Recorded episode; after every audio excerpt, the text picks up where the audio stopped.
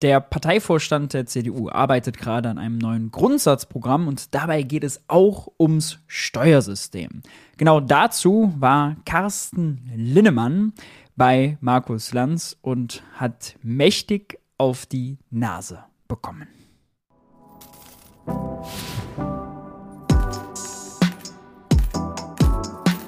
Hey und herzlich willkommen bei Geld für die Welt. Ich bin Maurice und in diesem Video geht es um das Steuersystem, besser gesagt um die Vorschläge der Union für ein aus deren Sicht gerechteres Steuersystem. Dazu war nämlich Carsten Linnemann zuletzt bei Markus Lanz und Markus Lanz hat ganz fies und viel nachgebohrt. Bevor wir aber dazu kommen, erlaubt mir noch einen Hinweis in eigener Sache. Und zwar gibt es neben dem YouTube-Kanal auch einen Geld für die Welt Newsletter bei Substack. Den Link dazu findet ihr unten in der Videobeschreibung. Regelmäßig gibt es hier exklusive Analysen und Kommentare, auch zu Themen, die es nicht auf YouTube schaffen. Zum Beispiel hier zuletzt ging es um Hauskäufe, wie man die gerecht besteuern kann. Christian Lindner will Deutschland ja zur Eigentümernation machen, deswegen Freibeträge bei der Grunderwerbsteuer. Ich finde die Idee an sich gut, äh, und erkläre, wie sie funktionieren kann. Aber noch besser wäre doch eine progressive Steuer. Wer mehrere oder teurere Häuser kauft, der soll doch mehr zahlen als derjenige, der ein ganz bescheidenes Eigenheim, erstes Eigenheim zur Selbstnutzung kaufen will. Am liebsten würde ich natürlich alle Artikel gratis und ohne Paywall anbieten, aber kostenfrei für Lau arbeiten. Das geht natürlich nicht, denn ob der Newsletter oder hier auf YouTube, das ist alles ziemlich viel Arbeit. Deshalb äh, gibt es die Möglichkeit für 5 Euro im Monat hinter die Paywall zu kommen und die ganze Arbeit hinter Geld für die Welt zu unterstützen. Ich freue mich, wenn das möglichst viele machen. Je mehr das machen, desto einfacher wird es für mich auch, äh, mehr Artikel kostenfrei anzubieten. Also, wenn ihr euch das vorstellen könnt, mein Dank ist euch sicher. Link dazu ist unten in der Videobeschreibung. Jetzt aber zu Markus Lanz. Und Steuererhöhung sind so zwei Begriffe, die kriege ich noch nicht so richtig zusammen. Mhm. Sie offenbar schon. Wessen Idee war das? Was heißt Steuererhöhung? Also die, die Frage ist. Was heißt das? Also was, Sie machen gar keine Steuererhöhung? Aufhänger genau dieser Frage von Markus Lanz war eine breite Berichterstattung darüber, dass die Union eben in ihrem Steuerkonzept Steuererhöhungen für Spitzenverdiener vorsieht. Da gab es zum Beispiel in der FAZ diesen Bericht darüber. Die CDU im Steuerfeuer. Die CDU provoziert Teile der Wirtschaft mit der Idee, den Spitzensteuersatz zu erhöhen und eine Flatrate für die Erbschaftssteuer einzuführen. Das Versprechen vom Wohlstand für alle lässt sich so nur schwer erneuern. Ja, in der FAZ ist man sich dann natürlich sicher, ja, also Steuererhöhung für Spitzenverdiener heißt, allen geht's schlechter, ja, also Wohlstand für alle, das geht damit nicht. Aber ähm, das zeigt so ein bisschen, ja, also es hat einen wunden Punkt getroffen, diese Forderung von der CDU. Obwohl, ja, also auch früher gab es unter CDU-Kanzlern höhere Spitzensteuersätze, hat man scheinbar vergessen. Aber äh, das ist quasi Aufhänger dieser ganzen Debatte gewesen. Ist, ähm, sollen wir nach 20, 25 Jahren eine große Steuerreform machen? Wenn wir die machen, ja. müssen wir den Soli meines Erachtens komplett abschaffen, eigentlich schon seit Jahren, weil wir das den Leuten versprochen haben. Mhm. Zweitens muss der sogenannte Mittelstandsbauch abgeschafft werden. Ja. Mittelstandsbauch bedeutet, um das mal ganz plastisch äh, zu sagen, in den 60er, 70er Jahren müssten sie das 15 bis 20-fache des durchschnittlichen Lohnes verdienen und dann mussten sie den Spitzensteuersatz zahlen als mhm. sogenannte Grenzsteuer. Mhm. Heute das anderthalbfache. Also ja. jemand, der 63.000 Euro verdient, ab 63.000 okay. zahle ich 42 Prozent.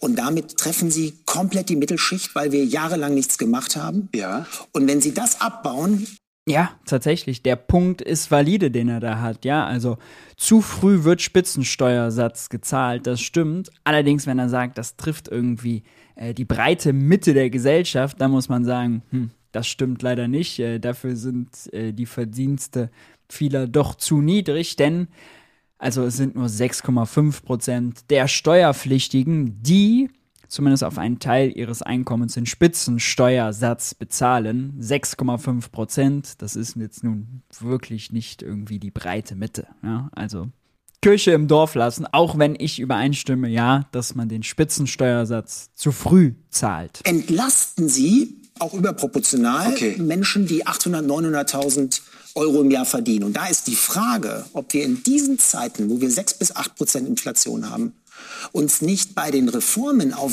diejenigen konzentrieren, die es wirklich brauchen.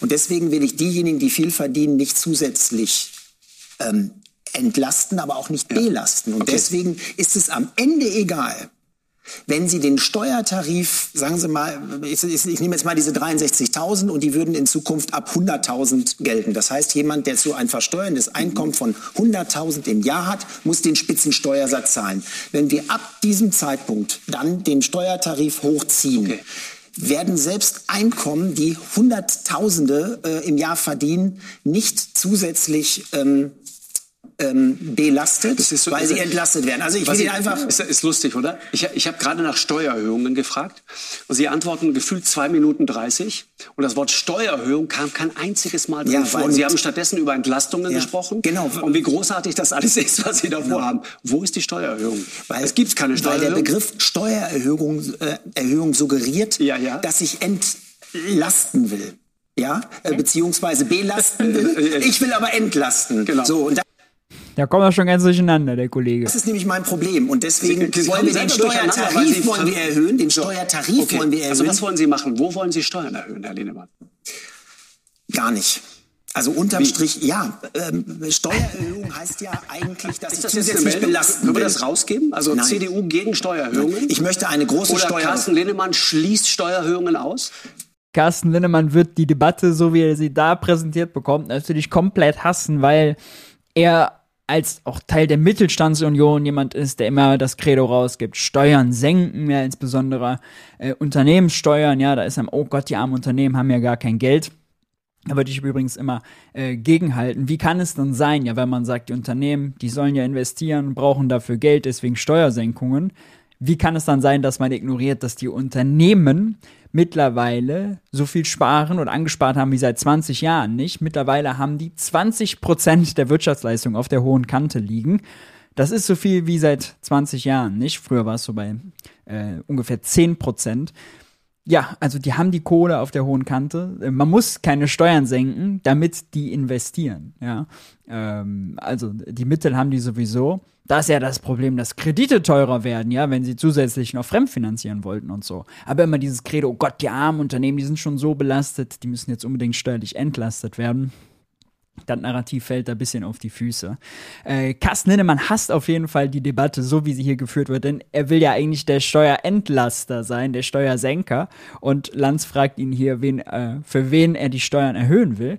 Und er mogelt sich ja darum herum. Er will, will jetzt nicht sagen, wen er mehr belasten will, obwohl, also das natürlich die völlig logische Konsequenz ist, ja, wenn man das macht, äh, was die CDU da vorschlägt, nämlich den Spitzensteuersatz nach hinten, Mittelstandsbauch abbauen, Soli streichen, ja, äh, da fallen schnell, allein mit dem Soli 12 Milliarden weg, das ist beim Mittelstandsbauch, ist man nochmal schnell bei, weiß ich, 15, 20, 30 Milliarden. Wenn die CDU gleichzeitig sich an die Schuldenbremse klammern will und das aufkommensneutral machen will, ist die Frage, ja, woher nehmen? Von oben?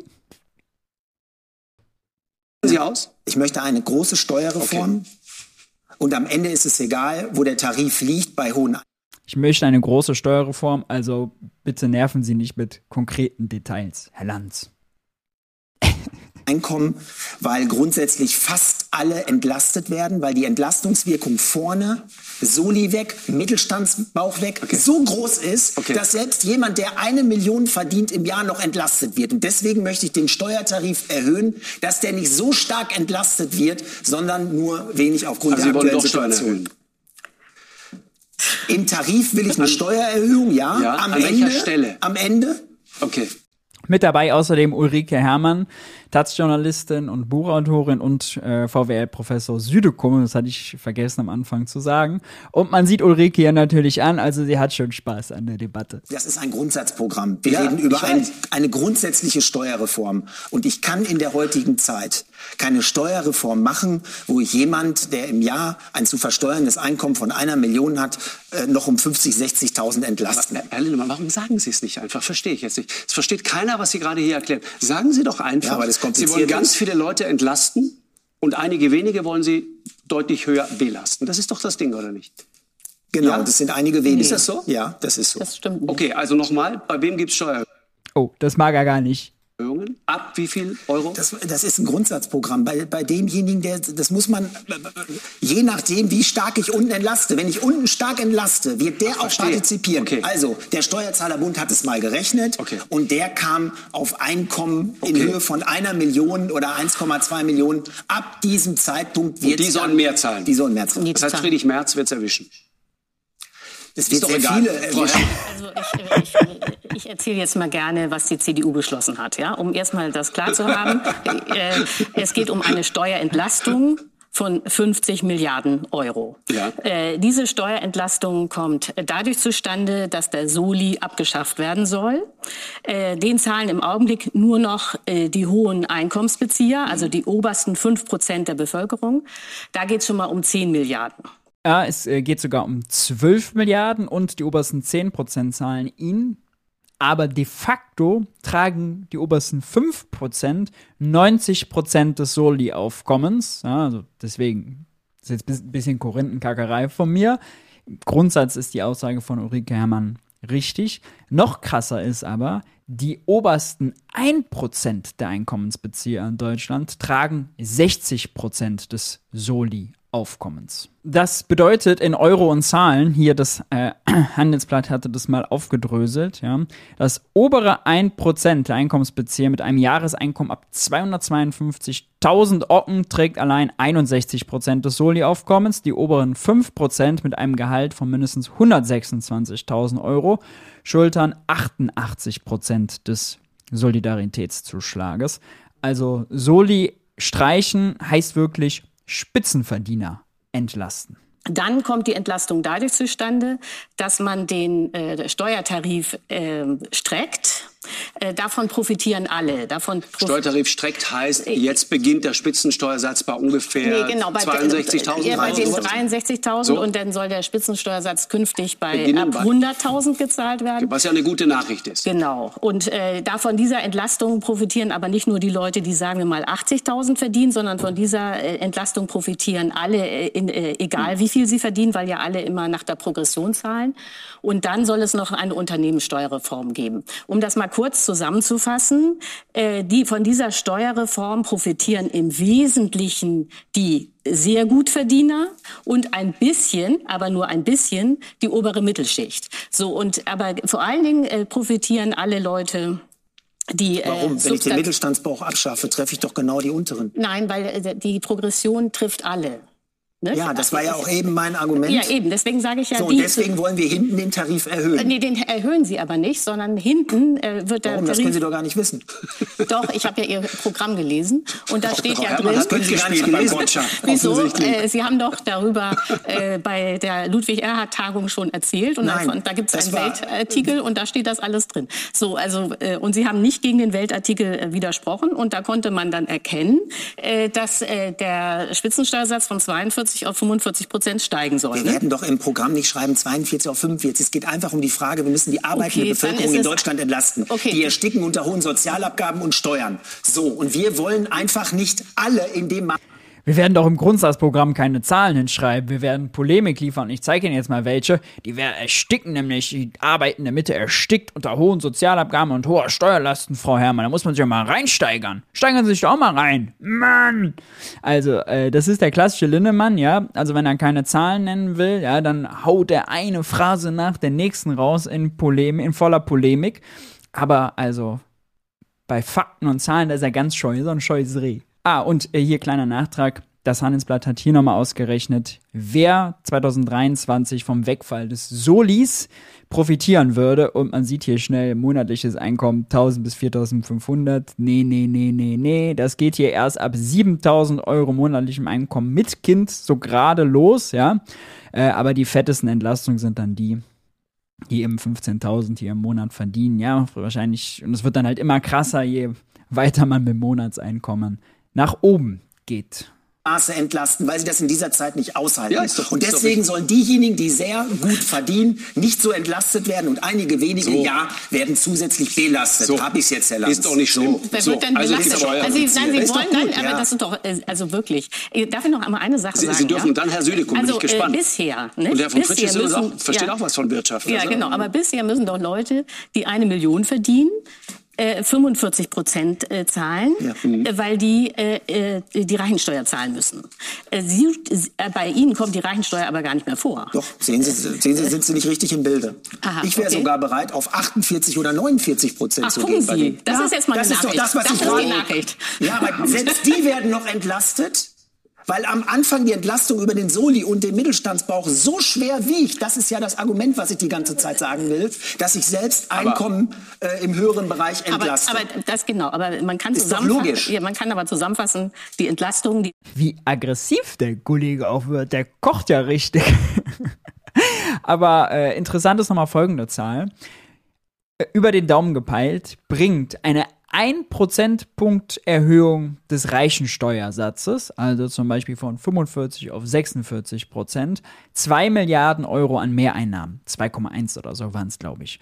Bedeutet, wenn er auf 48 oder 49 hochgehen will, dann nimmt er damit ja, 4 mal 2, wenn das jetzt 49 Prozent wären, 8 Milliarden Euro mehr ein. Allein die Soli-Abschaffung kostet aber 12. Mittelstandsbauch dann noch viel mehr, Ulrike Herrmann hat eben gesagt, bis zu 50 Milliarden. Ich habe eben mal grob irgendwie so ab 30 Milliarden aufwärts. Die, weil es da keine Zahlen gibt, kann man es halt nicht so genau sagen. Aber das ist so die Größenordnung. Das heißt, mit reichen Steuersätzen ein bisschen hoch, ja, vor allem bis 49 Prozent hoch, hat man da gar nichts. Man müsste den also, wenn man 30 Milliarden reinholen will, um 15 Prozentpunkte erhöhen. Der reichen Steuersatz müsste dann also bei 60 Prozent liegen. Oh, ob das im Sinne von Carsten Linnemann ist, ich bezweifle das. Die sehr substanziell ist, wird vor allen Dingen die Gutverdiener äh, begünstigen. Überhaupt das nicht die Gutverdiener. Auch, Jemand, der heute, Mindestlohn, der heute Mindestlohn hat, der zahlt muss heute Steuern. drei.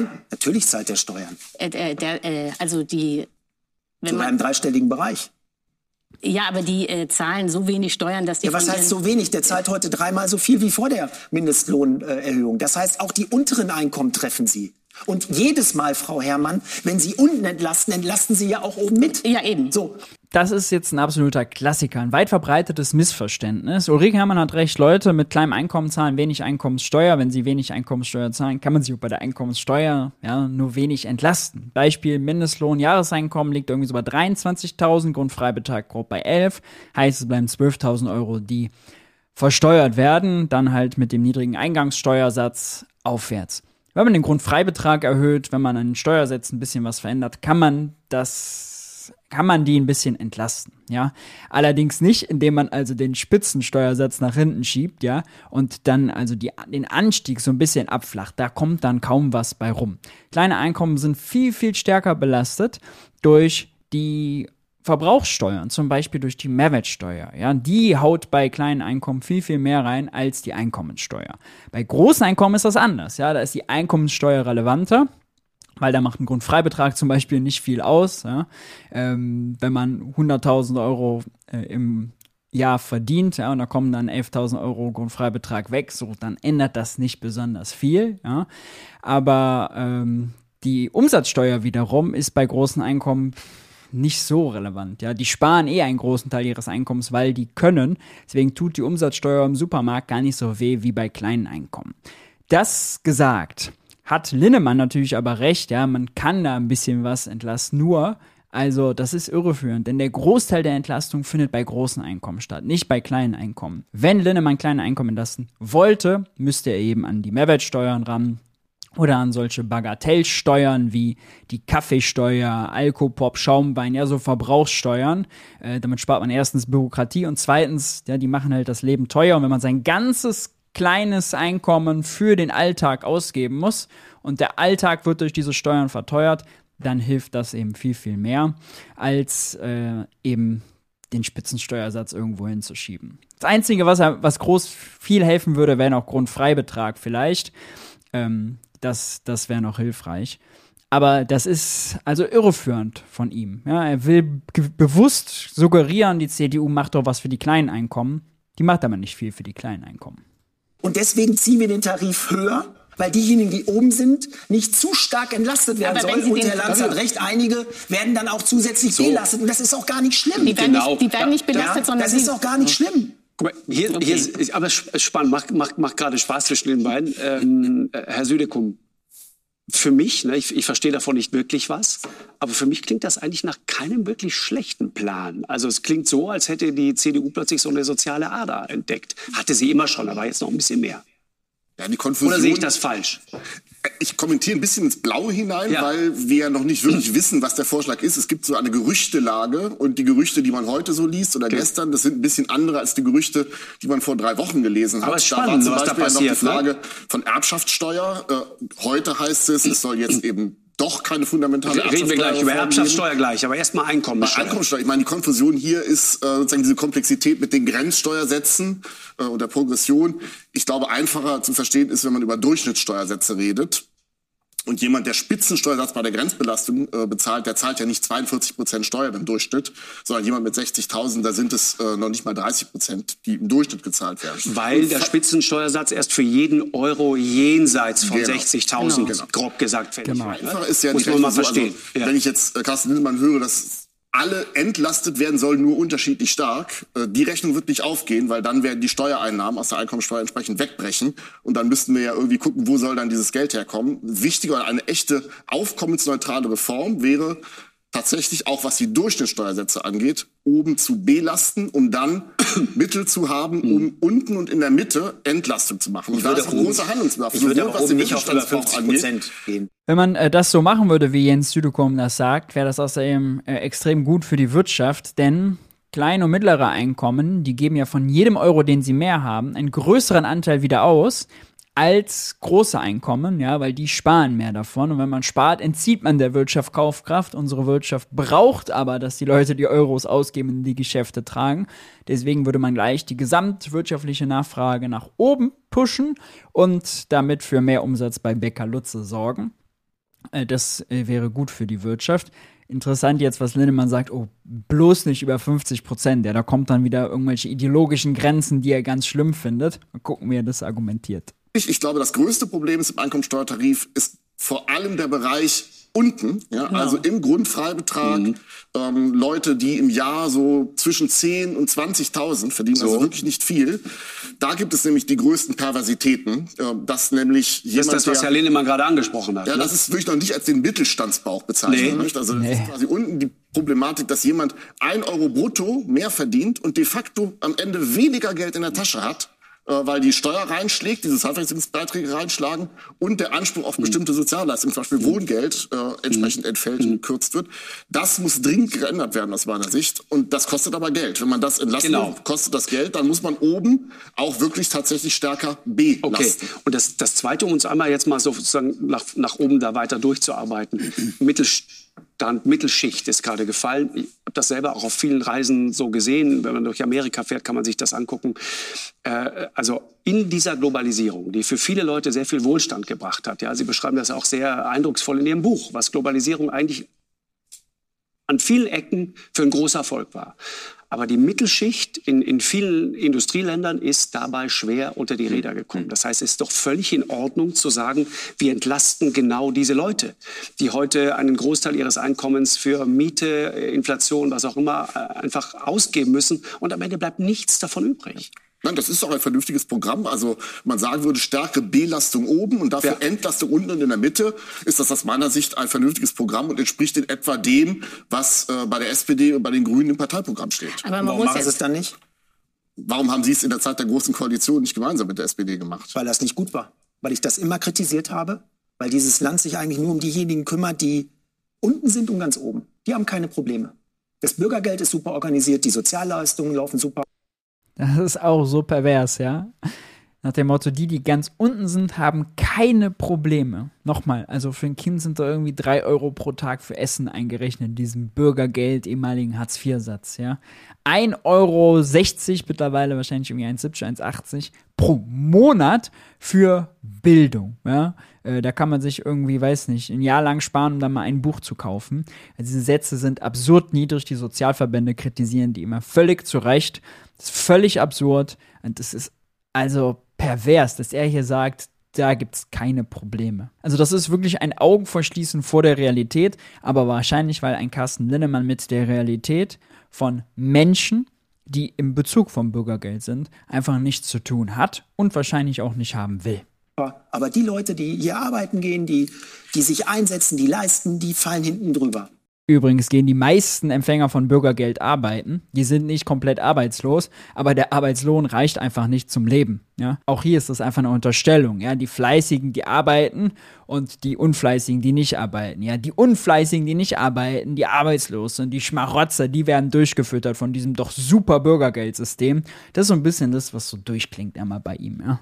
Es will keiner nach Deutschland kommen aus dem Ausland. Wir sind nicht attraktiv genug, weil wir die höchsten Steuern haben nach Belgien. Und es ziehen sogar welche weg wegen unserer Steuern und der hohen Sozialabgaben. Alles richtig, so, was er sagt. Machen. Also alles richtig. Aber jetzt, aber der Vorschlag, ja, der, Vorschlag der, Reform, hören, dieses, aber der Reformvorschlag, der jetzt sich sozusagen abzeichnet, den hätte man ja, aus, hätte man auch in der vergangenen Legislaturperiode im Prinzip ja so umsetzen können. Das macht es ja nicht besser. Ja.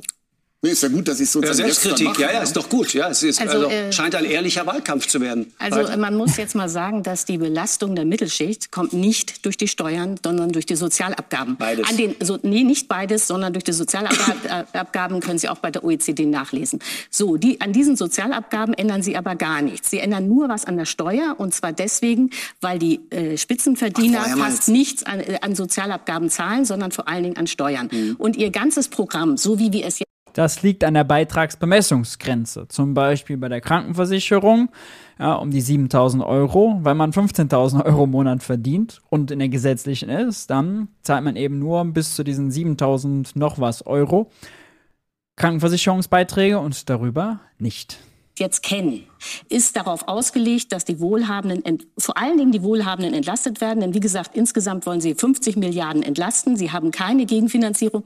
Die Gegenfinanzierung, äh, soweit man das bisher äh, äh, hören konnte, soll darin bestehen, dass man bei den Sozialausgaben des Staates kürzt. Das heißt, das ist ein Programm, wo am Ende die Reichen profitieren und der Rest profitiert entweder gar nicht oder muss sogar noch Einsparungen hinnehmen. Frau Herrmann, hier sitzt ein CDU-Politiker. Ja, eben der sagt, wenn wir diese Tarifreform machen, dann ist es am Ende egal, ob wir beim Spitzensteuersatz für Wohlhabende bei 42, bei 45, ich würde sogar sagen, bei 49 landen. Ich würde nicht auf, ich würde nicht auf, wo ist die Grenze? Ich würde persönlich nicht auf über 50 gehen. Die, die Franzosen große, sind ja mal auf 70 gegangen. Äh, dann sind der, der, weil sie im Konrad-Adenauer Urlaubsort da getagt haben, immer der große Arbeiterführer Helmut Kohl hat ja einen Spitzensteuersatz. Genau, das würde ich nicht machen. Ich würde das irgendwo bei unter 50. Nur ich sitze hier und sage das. Und das kritisieren Sie dann noch. Ich bin mir sicher, Frau Herrmann, vor drei Wochen hätten Sie nie gedacht, dass ein CDU-Politiker hier sitzt und sowas sagt.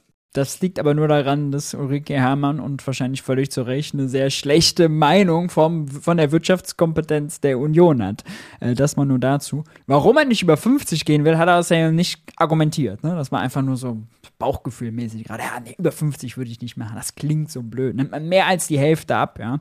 Aber nochmal, nicht im Durchschnitt. Ja, selbst bei 50% Grenzsteuersatz gilt das erst, er hat eben gesagt, ab 100.000 Euro oder so ab dem hunderttausendsten Euro. Ja, äh, darunter nicht. Das heißt, der Durchschnitt ist deutlich, deutlich geringer. Und deswegen glauben Sie mir, das ist überhaupt gar keine soziale Kälte die wir hier austragen, sondern ich glaube einfach, dass diese Masse an Menschen, das sind Millionen, die sind zu langweilig für die Schlachtseite. Die wohnen auch nicht in Berlin-Mitte, wo die Journalisten sind, sondern die sind im ländlichen Raum überall verteilt. Und die haben die Schnauze voll, dass wir uns um die seit Jahren nicht kümmern. Auch in der Großen Koalition nicht. Und deshalb müssen wir es machen. Und das ist das Ziel Darf der Union. Darf ich mal eine Frage stellen? Wow, äh, wird, es, äh, ja, ja, wird, es, äh, wird es jetzt, äh, wie hoch wird äh, die Entlastung insgesamt sein? Wie viele Milliarden werden das sein? Frau Herrmann, das ist ein Grundsatzprogramm für die nächsten 10, 15 Jahre. Okay. Ich bin in die Politik mhm. gegangen, um dieses Land nach vorne zu bringen. Bitte keine Zahlen. Wenn man ihn nach Zahlen fragt, kriegt man Polemik und Phrasen kann man aufs Knöpfchen drücken und jetzt geht's wieder los. Wir sind kurz davor, es vor die Wand zu fahren. Alle Ecken und Enden, überall läuft es nicht mehr. Wir haben Fachkräfteproblem, Inflationsproblem, vieles mehr. Und jetzt auch äh, rhetorisch fällt auf, immer dann, wenn er nach konkreten Zahlen gefragt wird, da kommen diese Polemikphrasen und dann Aufzählungen. Ja, erstens, zweitens, drittens, ah, ah, ah. und dann hat er so viele andere Fässer aufgemacht, dass man ihn hoffentlich nach den Zahlen nicht mehr fragt. Also es ist so, also so einfach zu durchschauen. Jetzt lassen Sie uns doch mal kümmern um diese diesen Teil der Gesellschaft. Und ganz ehrlich, und ganz ehrlich, ähm, äh, da muss man hinterher gucken. Ja, wir müssen neue Prioritäten setzen. Und in einem Punkt hat Frau Herrmann recht. Na, Wenn wir diese Zeitenwende haben mhm. und neue Prioritäten setzen, dann müssen wir auch ein ehrliches Programm machen mit unbequemen Wahrheiten. Und das ist auch äh, meine, meine, das heißt, mein Anspruch. dass Sie, wir Sie und Friedrich Merz, machen. Sie und Friedrich Merz sind sozusagen die, die Ehrlich Brothers der Politik. Jetzt. Nein, ich möchte 2025 einen ehrlichen Wahlkampf. Ich möchte das. Wirklich, das sagen Sie so? Das heißt, ja. die anderen waren nicht ehrlich bis jetzt? In den ist das das erste Jahren, Mal, dass Sie das machen? Ehrlichen Nein, Wahlkampf? also in den letzten Jahren schauen sich doch die FDP, die Grünen, die SPD Warum meine, muss man das meine Partei an. Warum muss man das betonen? Ja, sie werden doch nicht gewählt für unbequeme Wahrheiten. Da sagt man doch immer dann also Sie, doch, Sie sind jetzt das erste Mal ehrlich? Sie werden nicht gewählt für unbequeme Wahrheiten, aber er will mit unbequemen Wahrheiten in den Wahlkampf. Na, dann würde man ja sagen, dumm.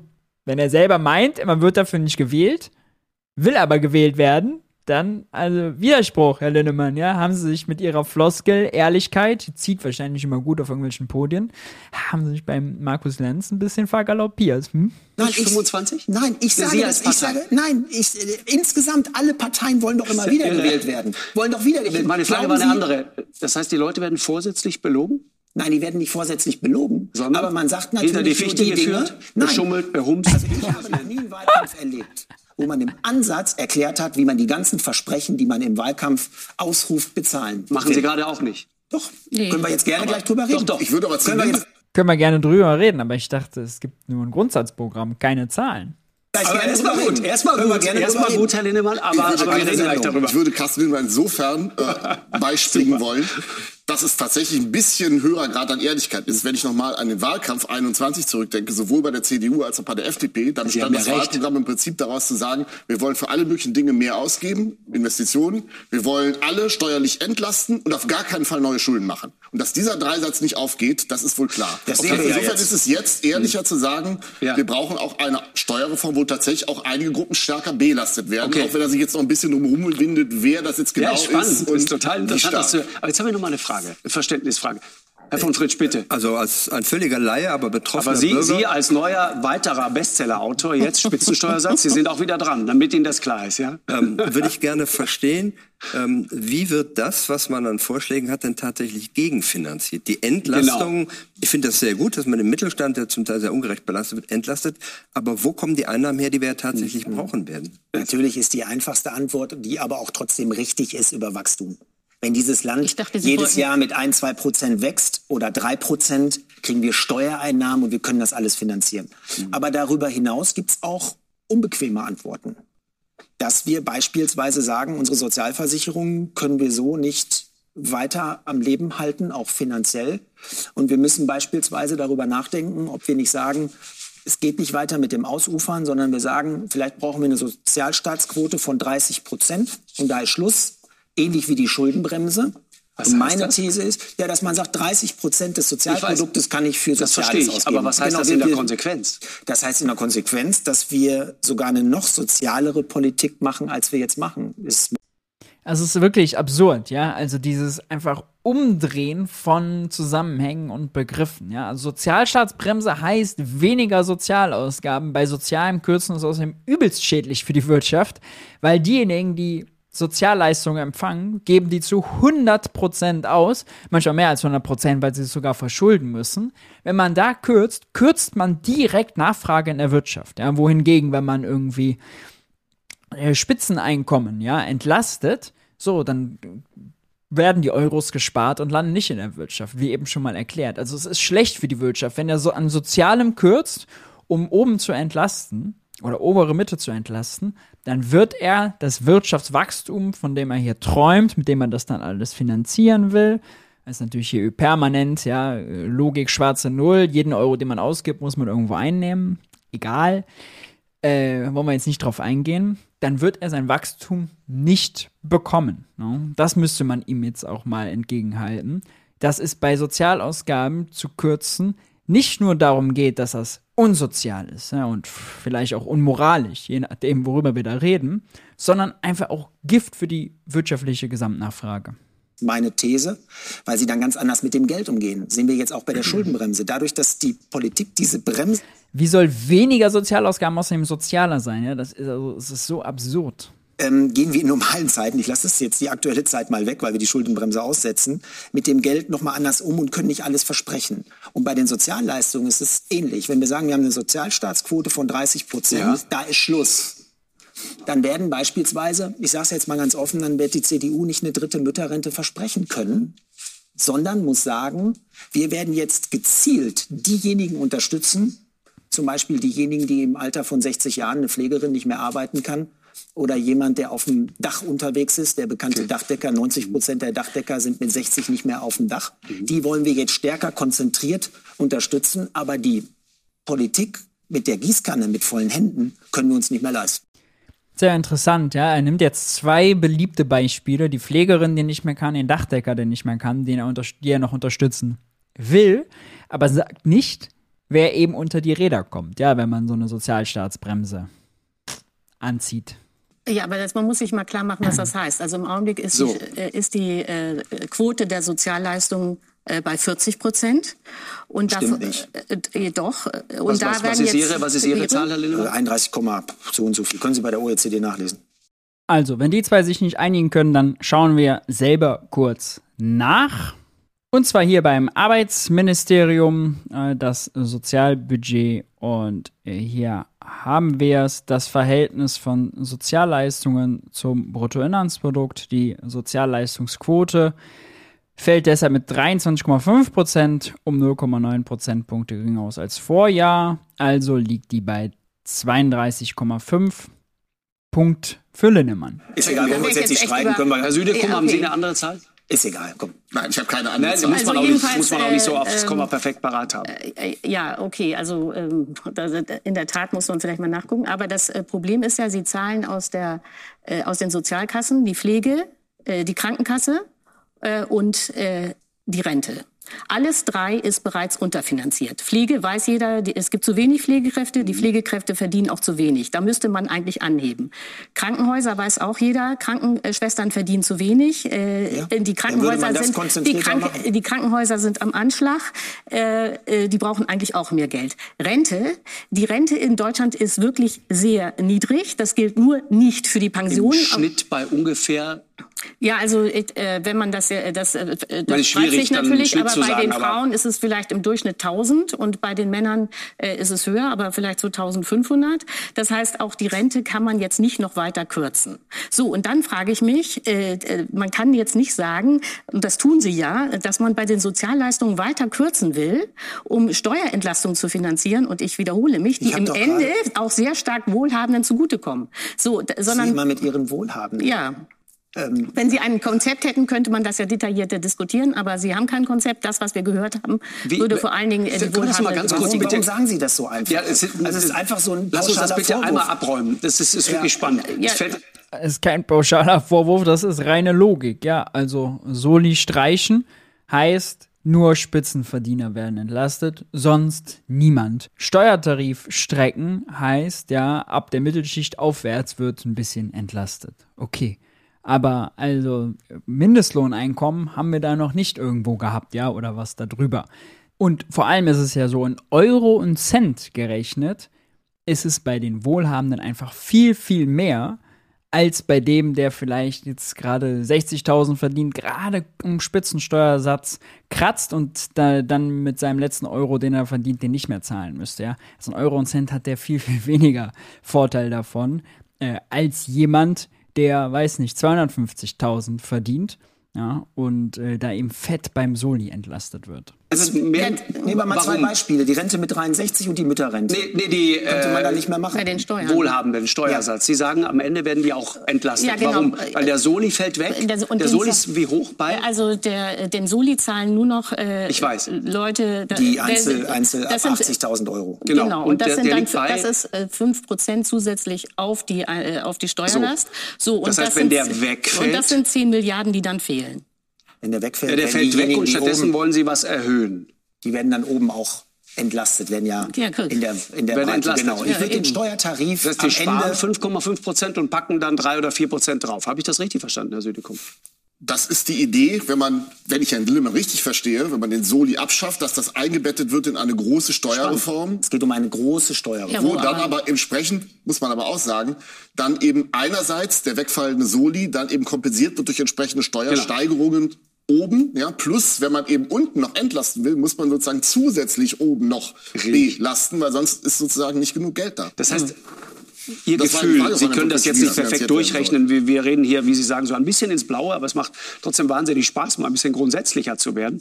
Wenn die Sozialausgaben, also wenn ich es richtig verstehe, gedeckelt werden sollen ja. und wir gleichzeitig, wie Frau Herrmann zu Recht sagt, sehr viele verpflichtende Ausgaben haben und für manches zu wenig ausgeben, wo würde gekürzt? Wo würden keine Sozialausgaben mehr geleistet, die wir jetzt leisten? Gute Frage. 30 Prozent. Ich glaube, dass solche Wahlkämpfe wie 2017 nicht mehr stattfinden. Damals hat die SPD eine Rente mit 63 ähm, versprochen und auch umgesetzt, die sehr teuer waren. Heute fehlen die 10 bis 20 Prozent Fachkräfte, die wir eigentlich bräuchten. Und diejenigen, die Unterstützung nötig haben, die mit 60 gar nicht mehr auf dem Dach stehen, die Pflegerinnen und Pfleger, die körperlich kaputt sind, die sind leer ausgegangen. Stattdessen hat man so eine Wohltat gemacht. Bei der CDU muss ich selbstkritisch sagen, ob das so richtig war mit der Mütterrente, muss man auch bezweifeln, weil ähm, diejenigen, die es wirklich brauchen, zum Beispiel äh, jemand, der in der Grundsicherung ist, dort wurde es angerechnet. Es ist passiert. Ich möchte nur das, dass das, wir in Zukunft. Wir räumen heute hier das ein oder andere Mantra. Ich möchte nur, gerade Herr, Herr von Fritsch, dass ja. sowas dann in Zukunft in Wahlkämpfen so ein Überbietungswettbewerb, wer die teuersten Wahlkampfversprechen macht, und gerade im sozialen Bereich ist es ja interessant, dass das nicht mehr gemacht wird, weil das okay. am Ende des Tages Aber jetzt ist ja das Problem, es wird alles über Schulden gemacht, alles. Mhm. Und diese Schulden sind vor allen Dingen auch ähm, äh, vor dem Hintergrund der staatlichen Ausgaben. Äh, das heißt nämlich, die Inflation geht hoch. Mhm. Und das sehen wir jetzt, sechs bis acht Prozent Inflation. Das steckt uns allen in den Knochen. Und wenn wir da rauskommen wollen, muss der Staat bei sich erstmal anfangen und mit dem Geld auskommen. Oh Gott, das YouTube-Video ist ja nur ein Ausschnitt von der ganzen Sendung. Das endet jetzt hier.